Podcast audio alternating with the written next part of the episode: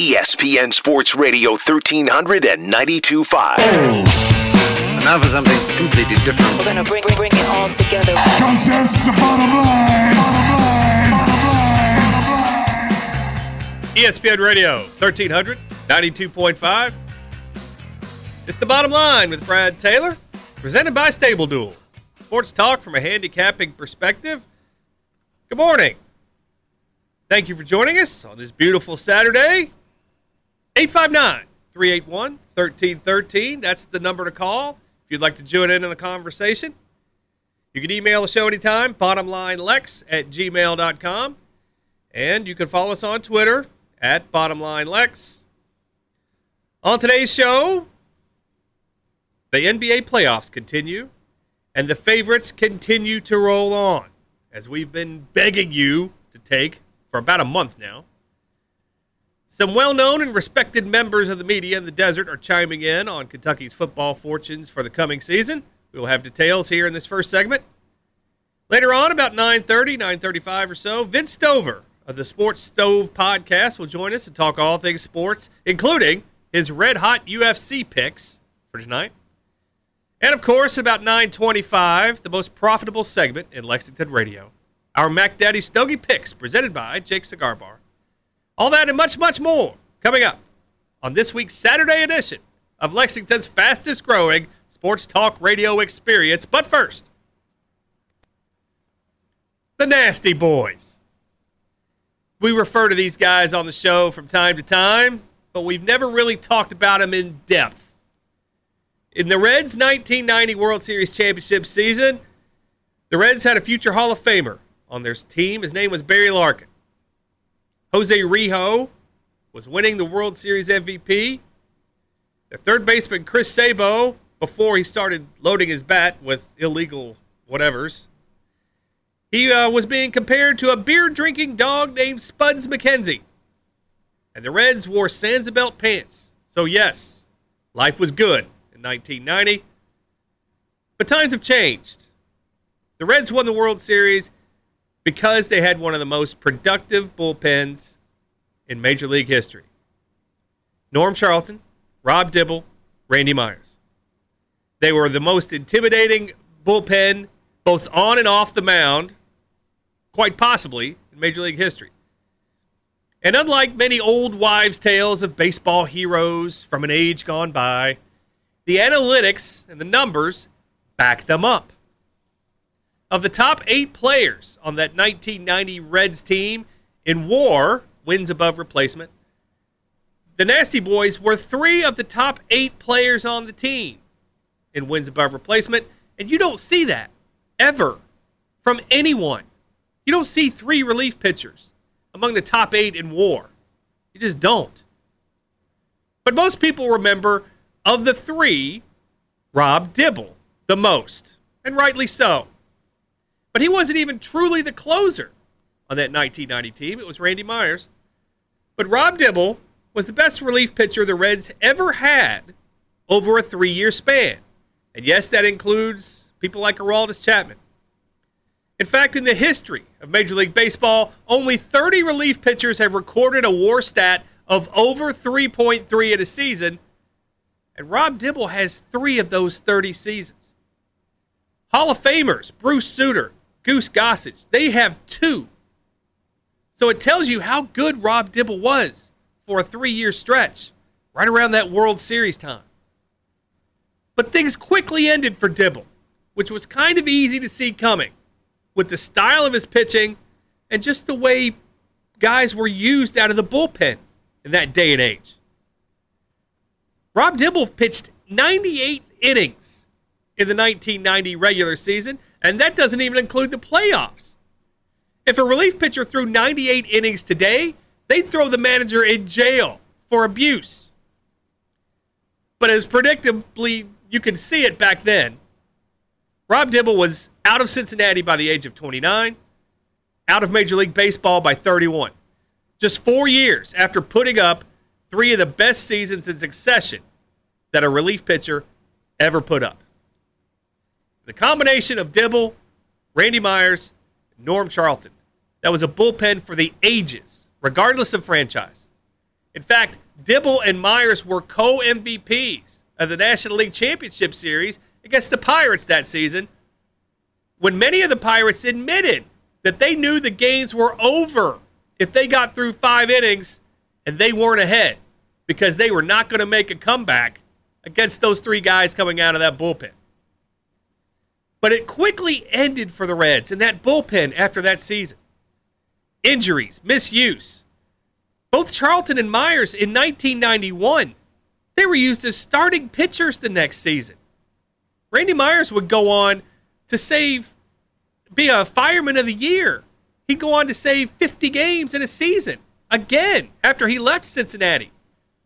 But the year after getting 31 saves on a World Series champion, they put Randy Myers in the starting rotation for 12 games.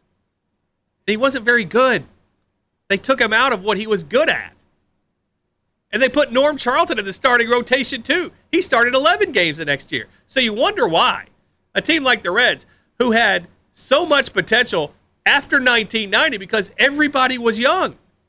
There was nobody on that team in 1990 that was over the age of 30 that played a huge part in it. But misuse, especially out of the guys out of that bullpen. Myers and Charlton started games in 1991. By 1992, they were gone. Why would they want to sit around and get started when they want to be out of the bullpen and that was their best thing? And they tried to move Rob Dibble to the de facto closer, and it never worked out for him. I still remember a Sunday night game in New York. I still remember it. And he jerked his jersey off and just threw it in the crowd because he was so bad. It was never the same for any of those relief pitchers after they left Cincinnati. Although they had success. Norm Charlton went on to success with Lou Piniella in, in Seattle. But it never was the same for those guys. It never was the same for that team. And the Reds, it took a few years to get back to the playoffs just because they didn't know how to manage all that young talent they had and they mismanaged it. So, needless to say, that 1990 bullpen is a far cry from this year's Reds bullpen. Let's go to this year. The 1990 bullpen, seriously a far cry from what you saw in 1990 than you see today. The Reds currently 30 and 31, desperately holding on for a dear life in a division where it looks like there's going to be four teams that go into September with a pulse, trying to hopscotch back and forth to try to win this division. But the Reds got some terrible news yesterday as bullpen ace, using the term ace very loosely with the rest of these guys, Tejay Antone hits the injured list. Antone on the season has been absolutely terrific. A 1.41 ERA in 32 innings pitched.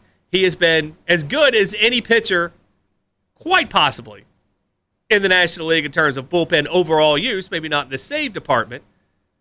But 32 innings at 1.41 is very good. But with him out for at least 10 days, the rest of this bullpen is now on the spot.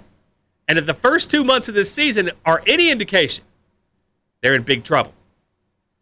And one other thing that has to annoy the Reds Nation about this move that Antone going to the injured list, there was no corresponding move made at the time.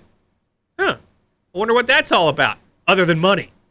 Or are they trying to, to decide whether to bring young Hunter Greene, who is throwing over 100 miles an hour regularly in the minors, up to see if he can change anything, to see if it's worth wasting a year of being able to hold on to him down the road? With this decision making group, anything is possible, especially putting the short term over the long term and trying to save their phony baloney jobs. But how bad has the Red Bull been, been this season? Really bad. And I mean really bad. Let's just look at the ERAs of these pitchers that are currently active and available out of the Reds bullpen. Alleged closer, Lucas Sims, 5.01. It's exactly what you want from your closer. The guy allegedly supposed to come in at the end and finish things off, a 5.01 ERA. The Reds have two guys that have thrown less than 10 innings this year Art Warren and Ashton Goudeau. So they're not really into it. But here's where it gets ugly. The guys who've been around for a while. Ryan Hendrix, 4.91 ERA. Sean Doolittle, 4.98. Brad Brach, 5.14. Heath Hembree, who looked good at first, But now he's up to 5.50. And of course, opening day closer Amir Garrett, 9.17. We talked about Garrett a lot this season. And is he completely to blame for all this? No, it's not all him. It's a lot him, but it's not all him. But Amir Garrett is an absolute disaster right now. So when this bullpen is called upon, look at the garbage they have to choose from. Nobody with more than seven innings pitched out of that bullpen this season has an ERA basically under five. And there are three bullpens in Major League Baseball with an ERA over five collectively. Detroit, 5.18, and their record is 26 and 37. Bad team. Colorado, 5.45, who plays at Coors Field and has the worst road record in Major League Baseball, as we saw yesterday. And then the Reds, 5.88, almost a run per game, half run per game, more than the Rockies. Oh, this must be the worst bullpen in the history of the franchise. No, not even close. Oh, the worst this century, then. We're talking about those old times. No, we're not. In 2016, the Reds had the worst pitching staff in Major League Baseball history. If you look at the war statistic, in 2016, are the only pitching staff, the Reds are, that had a war under zero. The next worst is the 1915 Philadelphia Athletics. They had 0.3 on the positive side. You remember those 1915 A's? Yeah, I'm sure you do. But that's the logic of the theory of war. You can get sub replacement members that could have just stacked the entire pitching staff with nothing but fringe players and AAA call ups, and you would have had an additional game one in 2016. So, in other words, to put it in layman's terms, you just could have gotten guys from out of the stands to pitch, and you probably would have won one more game in 2016. Incredible. But this bullpen, if you're going to try to compete down the stretch, and the Reds are doing so, they're starting to hit the ball. You can see the offense coming around now. They're hitting numbers going up, especially getting these games at home. If they're going to have to compete in this division, they're going to have to get something for their bullpen or make some moves to help that bullpen because what they have now is not going to get it done. But if the Nasty Boys of 1990 taught us anything, a great bullpen can carry a team to places that nobody expected. And if the 2021 edition of the Reds doesn't do something about their bullpen soon, the 1998 Reds will continue to age like a fine wine, with fans wondering if they'll ever see another World Series in Cincinnati again in their lifetimes. And that's the bottom line. ESPN Radio 1392.5, the bottom line with Brad Taylor, presented by Stable Duel. Sports talk from a handicapping perspective. Last night at Great America Ballpark, a game you could have heard right here on ESPN Radio. The Reds walked all over the Rockies 11 to 4 in a game where Tyler Mahle was a minus 200 favorite. I hope he saves some screenshots of that because I doubt he'll ever be that heavy of a favorite again in his life. He could be playing he could be playing beer league softball. He wouldn't be a minus 200 favorite, I can promise you. But how do you know the Reds don't believe in their bullpen? After 5 innings last night, the Reds were up 9 to nothing. Sometimes in this situation, a manager will get the starter out just to save his innings because he's already qualified for the win, so he's good. But with this bullpen, manager David Bell had no choice but to run Mahle out there for the sixth inning and let him get tagged for four earned runs to ruin an otherwise great start. So the closing line on Mahle, four earned runs and six innings pitched. Not even a quality start, but in essence, he took one for the team last night. Shockingly, the Reds bullpen only gave up one earned run in three innings to preserve that win. Speaking of David Bell, it does it does seem that he's settled on a lineup for the time being that consists of Jonathan India leading off, Joey Votto batting fifth, and our good friend Eugenio Suarez batting sixth. That's a better lineup that they had when Suarez was leading off. Sheesh, that was terrible. But Suarez did get a hit last night to raise his average to a robust well, robust for him anyway. 163. After Suarez got that hit, Bell pinch hit for him immediately, so Suarez could not ruin his one for three night. But today at Great America Ballpark, another game you can hear right here on ESPN Radio 1392.5. Game two of this Titanic series will take place as Colorado sends Germán Marquez to the mound, 4 to 5 with a 3.91 ERA, while the Reds send Wade Miley to the bump 5 and 4, 2.96 ERA. These two pitchers faced off against each other on May 14th at Co- in Colorado at Coors Field. Marquez allowed four earned runs in six innings, got the win. Miley, coming off his no hitter the previous start, allowed eight earned runs in three innings. And after that game, he went on the injured list. Marquez for the Rockies. He's actually a very good pitcher. In each of the last five seasons, he has an ERA plus of over 100, where ERA plus factors in your home field. In other words, Coors Field gets deleted out in all those. And not only that, but Marquez cashes tickets in the desert. The Rockies have a lifetime record 68 and 51 when Marquez hits the mound. If you put $1 blindly on him, you would have brought home $13.66 in his lifetime for a return on investment of 11.5%. That's very good. But in today's scenario, he's even more valuable in the desert. An underdog on the road like he is today, when that happens, Colorado is 24 and 20 when Marquez is in this spot for a 26.7 return on investment. Outstanding. Absolutely outstanding. Wade Miley, a tough pitcher to handicap in his time as a Red. We've seen even this year, one start, a no hitter, the next start, eight runs in three innings. 14 career starts for the Reds, Miley has. The Reds are 7 and 7 in those starts. And he's 3 and 4 at Great American Ballpark. Not much of a sample size. And even with that small sample size, we can't put a thumb on what to expect from Wade Miley. The Reds are minus 130 favorite in this one. If this number went down to about 120, I think we'd go Reds. But minus 130 is just too much, especially with that bullpen. You're not getting a lot of value. Usually we will look to see the bullpens, who pitched the previous night, things like that. Well, with this Reds bullpen, is it really worth looking to see who pitched last night? Is it really worth it? Because that bullpen, they're all they're all terrible anyway. What does it even matter? Add to that, not much discernible difference between the two starting pitchers, and you have a line that better be minus 20 or below before I take the Reds. And I don't think you'll see the line drop that low. So this game's probably a pass for us, but good luck if you're on the Reds today. That's the bottom line. ESPN Radio 1300, 92.5. Bottom line with Brad Taylor, presented by Stable Duel. Sports talk from a handicapping perspective. Kentucky football getting some buzz out in the desert this week. I was listening to an interview of Chris Andrews, a longtime odds maker in Las Vegas and current sportsbook director at the South Point Casino out in Vegas. He said something very interesting about Kentucky football this week. Andrews posted win totals at the South Point for the season in conference games only, not for the overall win totals, but for conference games. Most books have been putting up season win totals on their entire schedules. South Point says conference game only, so that's when you see Alabama at seven and a half.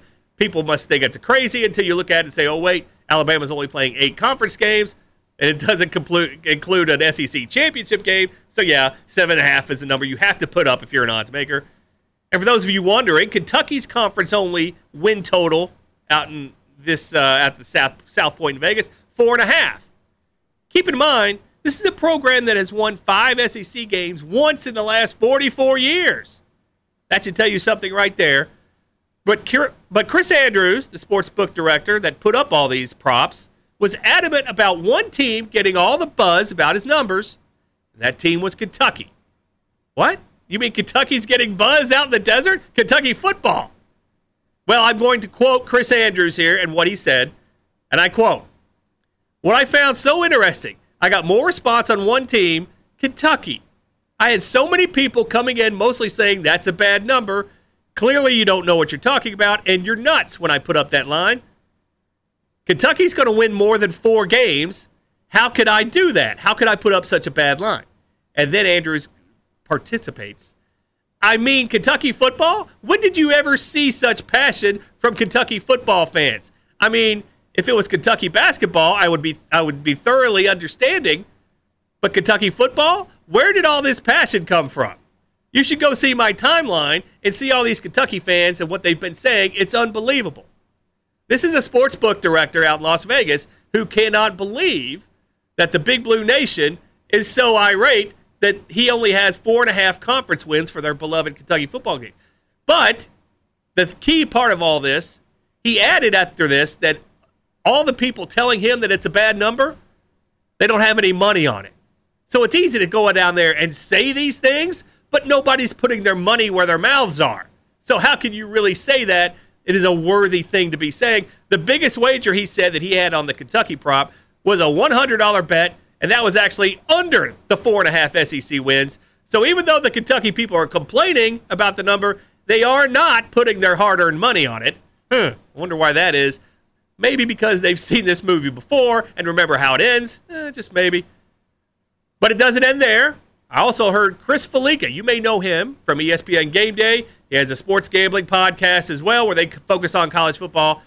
He went to bat for Kentucky football this week. Fallica likes Kentucky to go over six and a half or seven wins, depending on where you can get it right now. Quoting Fallica, one over I do like this year is Kentucky. If you look at their first three games against Louisiana Monroe, Missouri, and Chattanooga, all at home, they should win those. They should all also win their last three games at Vandy, New Mexico State, and at Louisville. If they can win all six of those games, you're telling me they can't find another win, another one or two wins somewhere amongst South Carolina, Tennessee, Mississippi State? If that's the case, I'm going to keep playing the over, even with that three game stretch in the middle where you have Florida, LSU, and Georgia, which might be the toughest three consecutive weeks any team faces this season. Some interesting things I caught there from Fallica when he said all this. The first one, he almost dismisses the Missouri game as a win. And I can promise you right now, that game will be a toss up out in the desert. It'll be a coin flip. The odds makers have Missouri as a better chance to win the SEC East than Kentucky. They also have Missouri projected to win more games than Kentucky. So Fallica is either way up on Kentucky or a non believer in, in Missouri. Fallica also chalked up the Louisville game as a win. This desert classic game of the year, using that term very loosely, had Kentucky minus one over Louisville when it opened. Right now, that game sits at a minus two. But a game where you're a road favorite of less than a field goal isn't exactly one you can write down as a surefire win in ink. And I do know that Fallica is taking Louisville to go under their win total this season. So that might be more of a play against Louisville as much as it is a play on Kentucky. But Fallica also dropped a little more knowledge when he said they have a new offensive coordinator at Kentucky who I think will ultimately go with Will Levis, the Penn State transfer quarterback. And they have some other offensive talent that that coaching staff believes in. Well, I'll tell you what, Fallica may not get his picks right all the time, but he does have good information. He does have connections. And if he says Will Levis will be the quarterback by the end of the season, I would not bet against that. And did we really see anything from Joey Gatewood last year to make you think he was a five win SEC quarterback?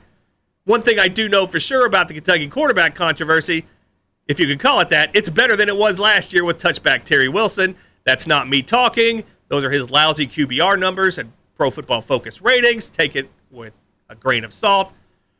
Fallica then wrapped up his uh, Mac Daddy Stogie type uh, picks by saying six and a half is an all in play for me to go over on Kentucky. Seven, I'm still going to play it because I don't think they're going to go six and six. You can still push. And here he goes.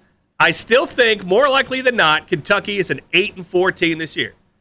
So there you have it. Chris Fallica, who makes the point spread picks on the biggest college football stage of them all every Saturday morning, says Kentucky will finish eight and four this year. What more do you need? It's time to run to the window double fisted with hundreds right now, I'm sure.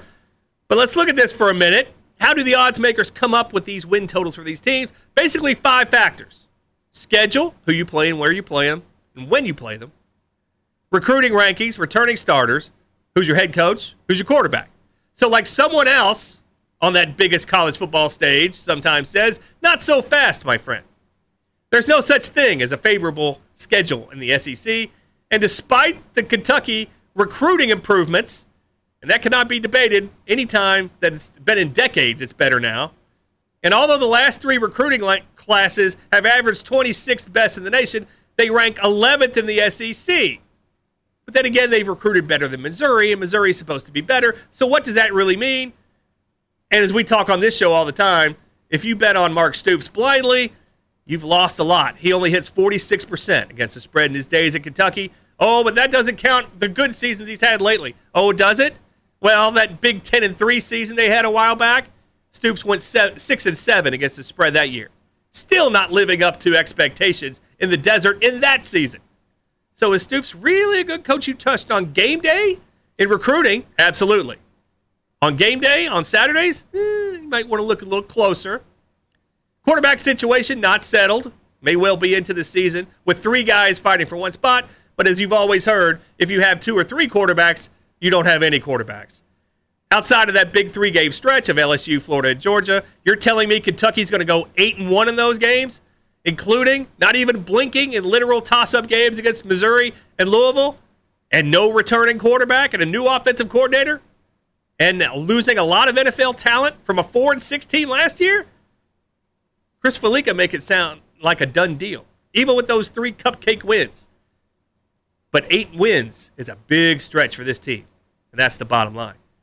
ESPN Radio 1300 92.5. The bottom line with Brad Taylor, presented by Stable Duel, sports talk from a handicapping perspective.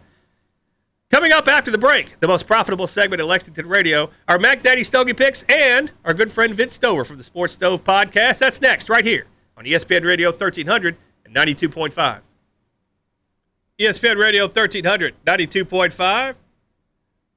Bottom line with Brad Taylor, presented by Stable Duel, sports talk from a handicapping perspective. And with us now, he is the, the host of the Sports Stove podcast. He's our friend Vince Stover. Vince, thanks for joining us today. Thanks for having me on again, Brad. I appreciate it. Hey, I know you're a big fan of baseball, especially National League Central Baseball. We just talked about the Cincinnati Reds bullpen not exactly being as good as the nasty boys of 1990. Reds sitting at 30 and 31 right now. Now they're only decent relievers so far this year. Tejay Antone, now on the injured list. Can this team keep it up with this bullpen is in shambles, the absolute worst pen in Major League Baseball right now? Yeah, I don't know why you're so hard on the bullpen, Brad. As a Brewers fan, I absolutely love the Reds bullpen. Uh, yeah, Um, of course you do. Yeah. They, they, no, listen, the Reds, they're destined to be fourth in the division. Um, they, you know, they made some great moves last year before the season uh, to give them an opportunity to win. This year, they went backwards, and then on top of going backwards with the roster, they also their well, their supposed to be their best players have kind of gone backwards as well. Um, the Reds, you know, they're sitting around 500 is probably where they're going to be come end of the season. They, you know, maybe four or five games under 500 by the end of the season. They keep having these good stretches where they they they win a couple of games or you know three out of four or something like that, but then they have these um, regressions back to where they're supposed to be. So at this point, I think the Reds are sitting right where they're going to end the season, fourth in the division, close to 500, but a little under. Um, I just think that's where they're destined to be by the end of the season. Eugenio Suarez now batting sixth after that just absolute disaster of a leadoff experiment like they tried with Joey Votto last year. Uh, hitting 163, and here we are in mid June. Is it time to sit him down? How many days can we still send this guy out there with a 163 batting average and he's not doing anything? Well, I mean, who's taking his place? You've Yeah. got a guy who's had success in the past. Um, he's he's been a player that's been valuable for Cincinnati in the past.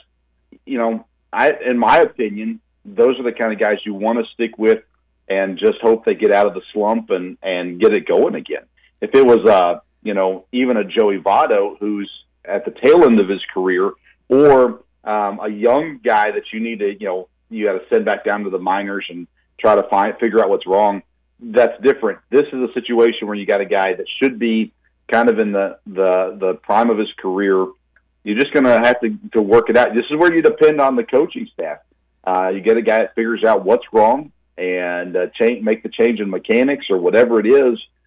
All players go through slumps. It's just a matter of how long the slump lasts and what can you do to get them out of it. ESPN Radio 1300 92.5. Bottom line with Brad Taylor, presented by Stable Duel. We're here with Vince Stover of the Sports Stove podcast. Yeah, Suarez is making 10.8 million this year, and his WAR right now is negative 0.8. So they could have just put a they could have just put a mannequin out there, and you know probably had one more win right now. But are we? Are you finally on board with me?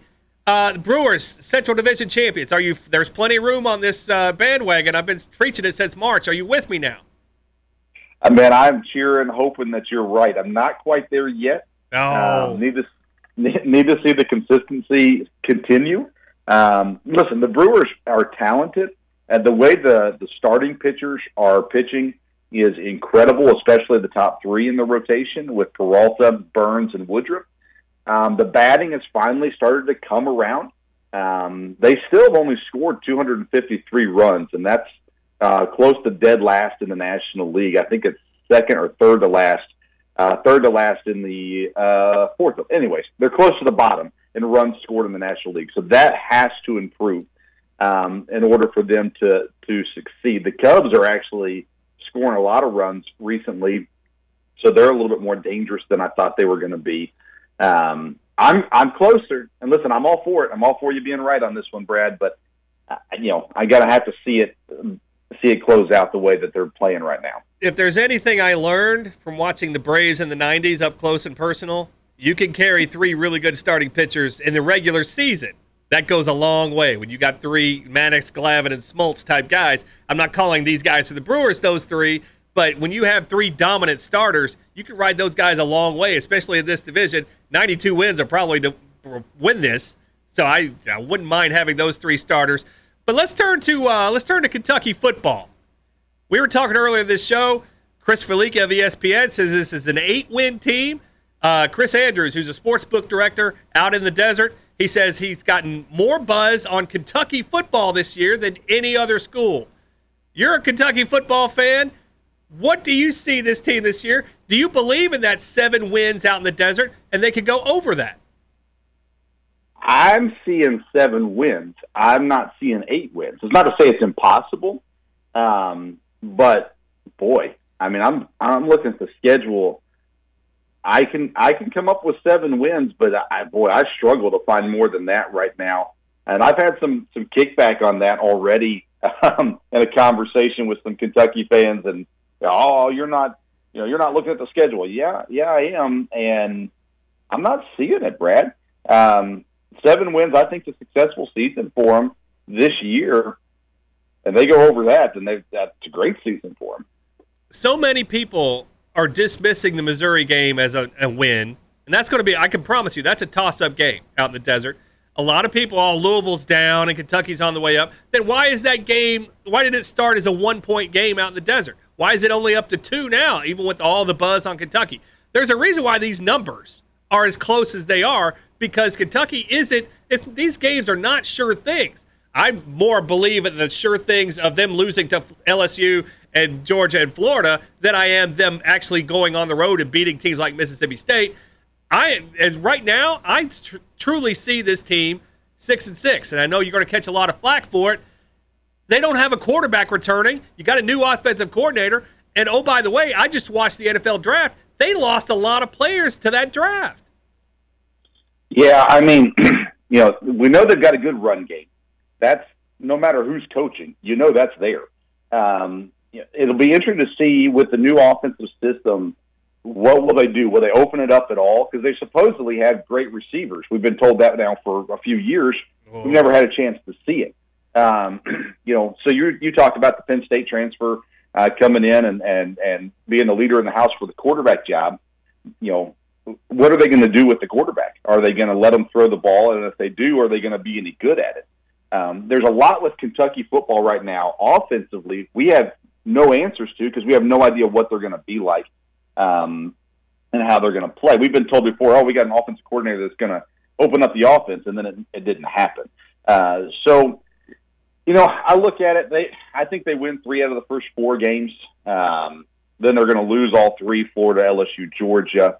Then I think out of the last five games of the season, I'm seeing three wins, four wins, maybe out of the, the last five games of the season. But that's talking about ending the season hot, and I'm not sure that we've ever seen anything from Kentucky football outside of one season. We've never seen any consistency that Kentucky football can close the year on a hot streak. Right. If you're going to tell me, if you're going to give me that Kentucky loses to LSU, Georgia, and Florida, and go 0 3 in those. And I'll give you the three cupcake um, games as well. You're going to tell me that against all those other teams, Kentucky's going to go 8 and 1 in those games, other than LSU, Georgia, and Florida. That's just a big task for you know, for a team like Kentucky, who's never won more than five more than 500, uh, 50% of their SEC games once in 44 years. Yeah, and listen, there's a lot of new quarterbacks in the SEC this year, um, including Mississippi State, mm-hmm. Tennessee, Kentucky. You know, and I think all those three teams, Kentucky, Mississippi State, and Tennessee, we don't really know what they are yet. We're not going to know Tennessee with a new coach who has a history of great offensive performances out of his teams. Um, Kentucky, a new offensive coordinator and a new quarterback. Mississippi State, a new quarterback. It's going to be really intriguing to see what these teams are, and we're not going to know what they are. So you're talking about Mississippi State and Tennessee back to back, October, November.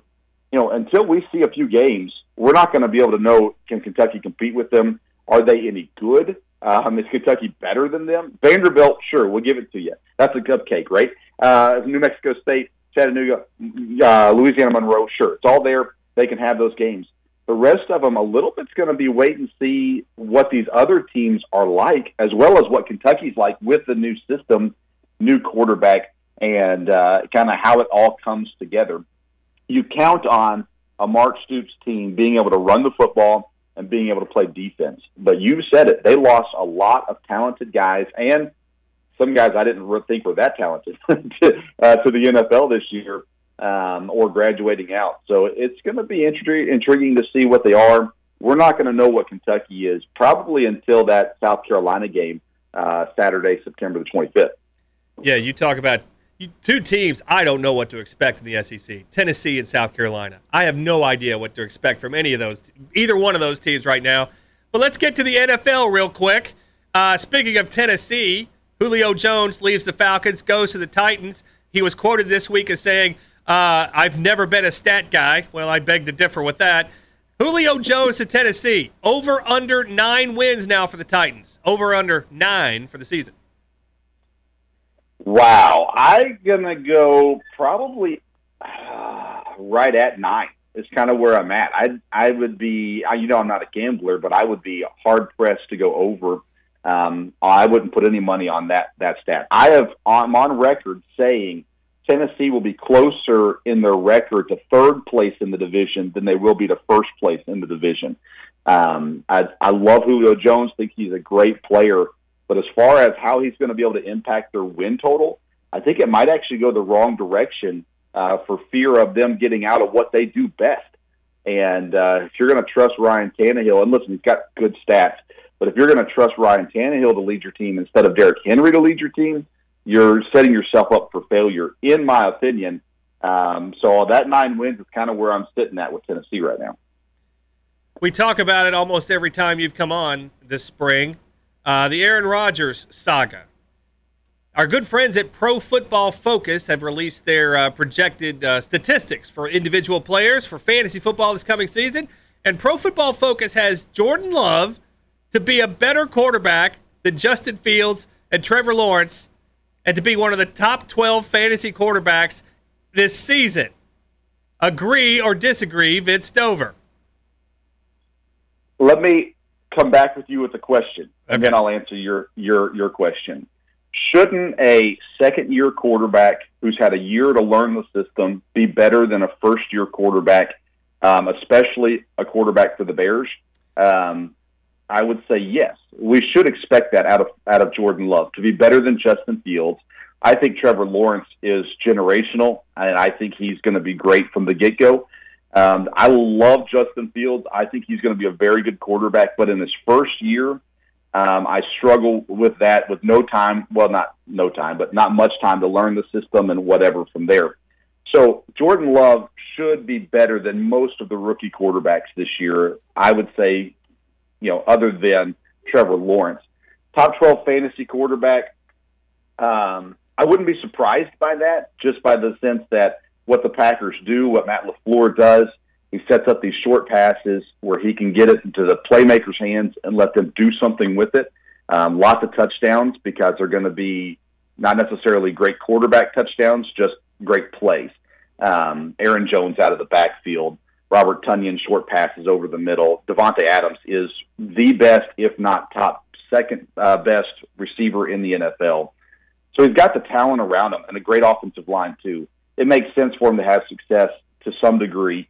Um, and I think if he's top 12 fantasy wise, that'll be success for sure. But you do I but do do I you- trust Jordan Love over Rodgers? No way. But do you see him? Uh, do you see you still see Rodgers starting opening day? One hundred percent. I've Okay. told you. I've told you, and I've told everybody else.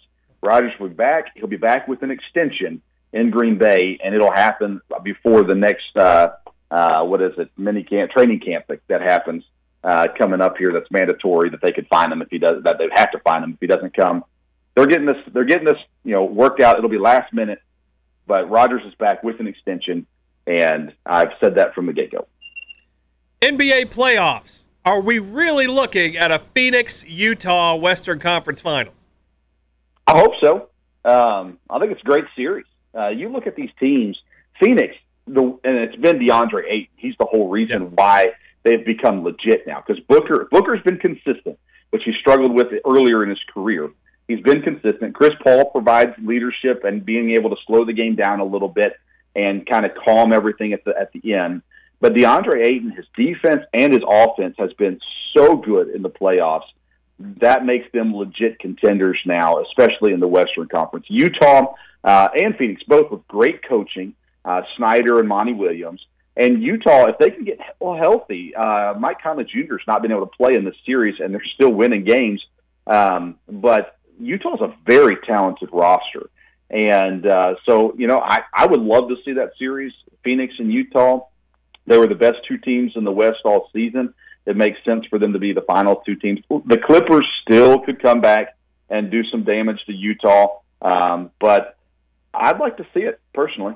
I wouldn't sleep on the Clippers done just yet. Everybody's Right. everybody's throwing dirt on them after two home losses to start this, or two road losses to start this thing.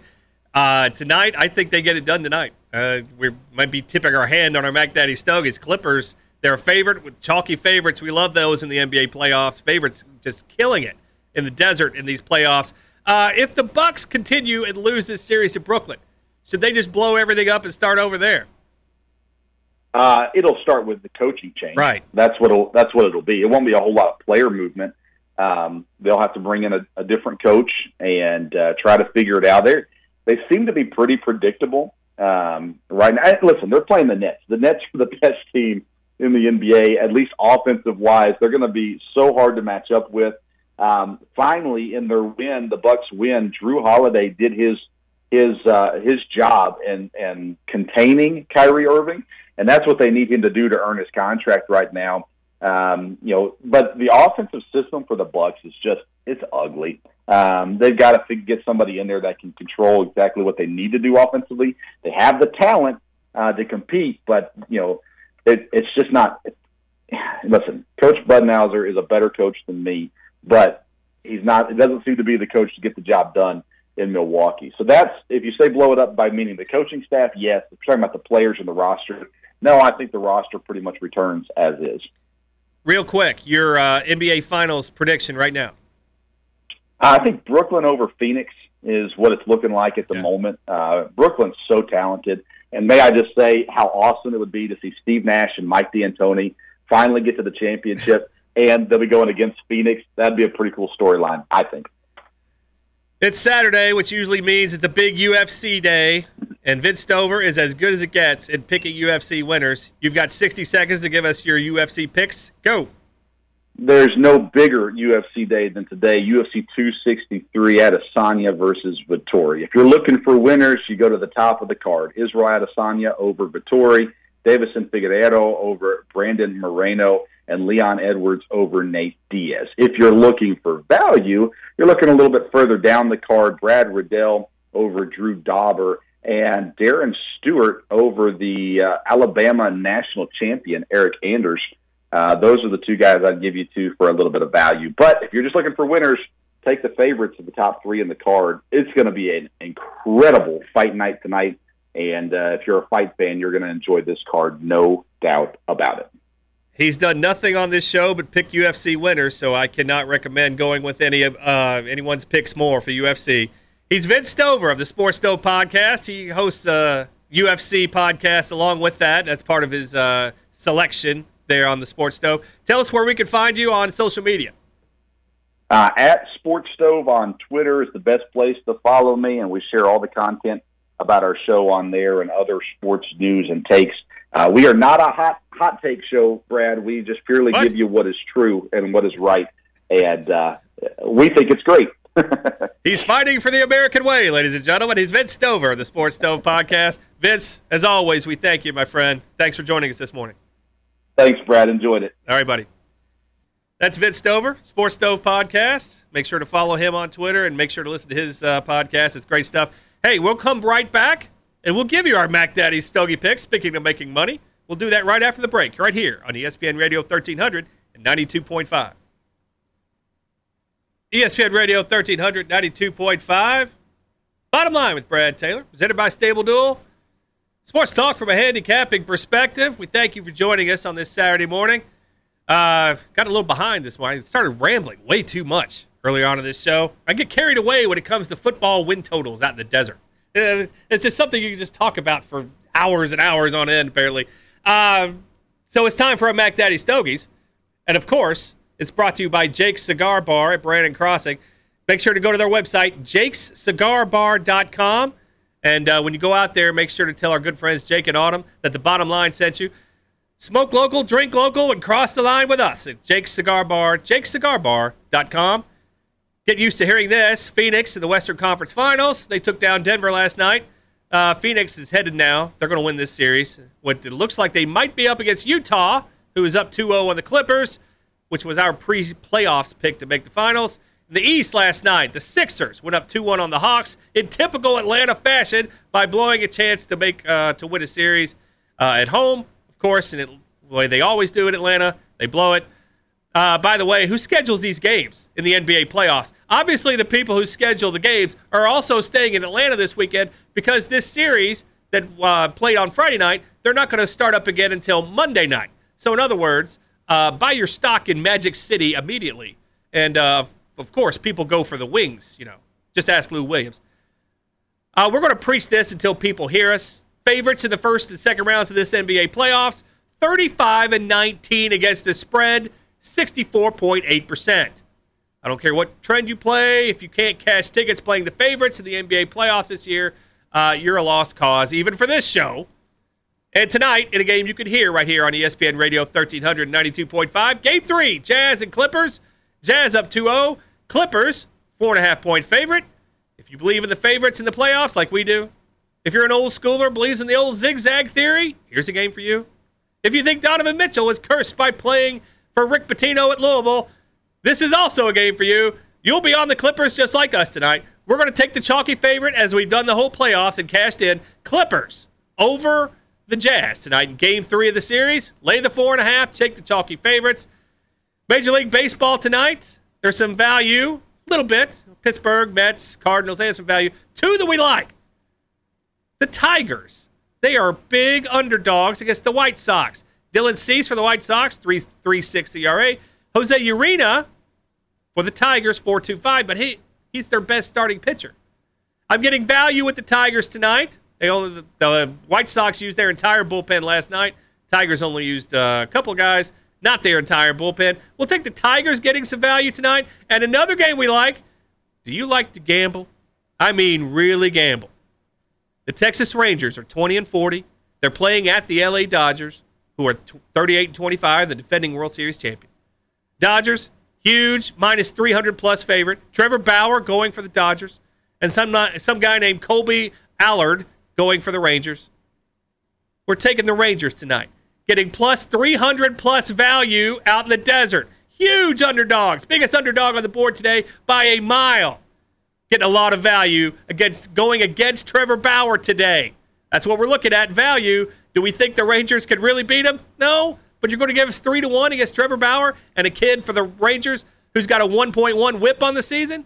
Yeah, we'll take some of that.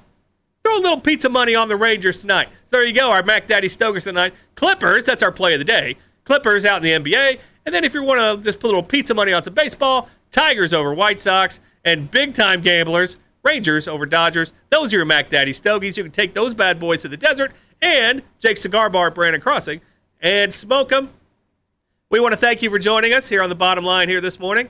Uh, make sure to email us anytime, bottomlinelex at gmail.com, or follow us on Twitter Bottom line at bottom line Lex. And as always, until the next time, tomorrow morning at nine o'clock. May the winners be yours.